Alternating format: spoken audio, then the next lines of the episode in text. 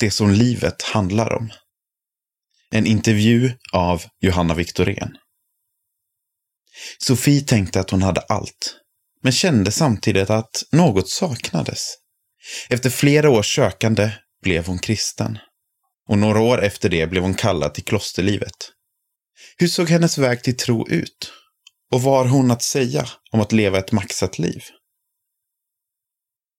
När Sofie växte upp i Stockholm på 70-talet levde hon ett vanligt tonårsliv. Hon umgicks med vänner, pluggade och gick på många fester. Hon konfirmerades när hon var 14 år, men hade inget kyrkligt eller religiöst intresse efter det. Hela hennes tillvaro var kul och härlig på flera sätt. Men en tanke som ständigt återkom var att hon inte var helt nöjd och att det kändes som att något saknades i hennes liv. Jag kunde stanna upp mitt under en fest, ta ett steg tillbaka och tänka, är det här egentligen kul? Finns det inget mer? Vad är meningen med livet? Sofie undrade även kring livets mening.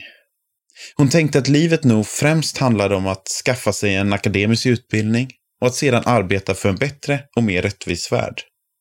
Men även detta kändes tomt och otillräckligt. Surfkillen i Israel. Ett år efter studenten bestämde sig Sofie för att åka till Israel och arbeta i en kibbutz, ett judiskt jordbrukskollektiv. Genom den livsformen tänkte Sofie att hon skulle finna mening och en djupare tillfredsställelse. I samband med sitt arbete mötte hon många olika sökande människor.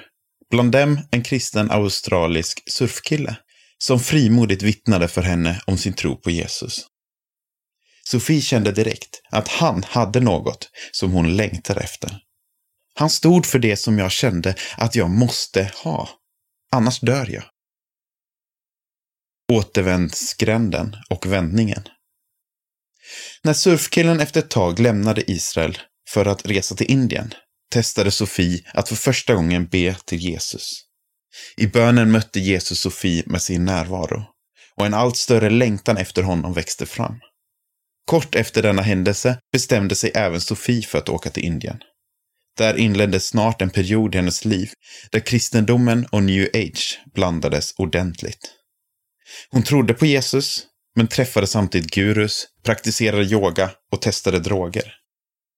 Efter två år insåg hon att det new age-inspirerade sättet att försöka frälsa sig själv och att på egen hand sträcka sig mot Gud var en återvändsgränd.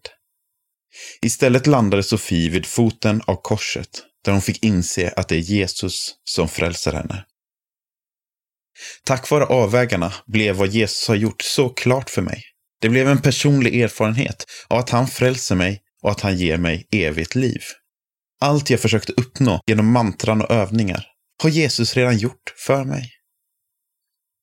Ledd av Gud. Denna insikt förändrade Sofis liv totalt från en dag till en annan och hon kunde nu kalla sig kristen. Hon insåg att hennes liv går ut på att följa och lyda Gud.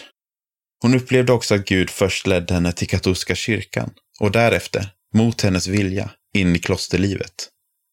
Beslutet att gå i kloster var ju ännu mer att förlora mitt liv och att ge upp min egen vilja än tidigare. Det krävdes blod och tårar för att acceptera det. Men när jag sedan verkligen sa ja blev det så tydligt att när vi ger oss åt Herren så ger han sig åt oss tillbaka. Maxa eller ge upp. Sofies berättelse vittnar om att jakten efter ett världsligt sett maxat liv inte går ihop med ett liv fyllt av djupare mening och frid. När man talar om att maxa livet är det som att se på livet med en stor säck som man ska fylla med grejer. Men det är precis tvärtom. Det är när man ger upp sitt liv och börjar följa Jesus och ge av sig själv som man upptäcker livets mening. Det är den stora paradoxen, att när man mister livet så vinner man det. Min mat, säger Jesus, är att göra Faderns vilja. Och så är det även för oss. Långvarig glädje. Sofie menar också att ju andligare ett glädjeämne är, desto mer hållbart är det. Om att äta en kaka ger kort glädje och njutning ger att hjälpa någon annan längre glädje och njutning. Men den allra största glädjen ger det oss när vi ger hela våra liv. Det är en glädje som ingen kan ta ifrån oss. Även om det inte betyder att man svävar på moln varje dag, så betyder det att det i botten finns en tillfredsställelse och en mening. Människan kan alltså bara förverkliga sig själv genom att ge sig själv, tillägger hon. Istället för att maxa. Jakten efter ett maxat liv fyller egot och ger en tomhetskänsla, menar Sofie. Det vi istället bör sträva efter är självkännedom och integritet.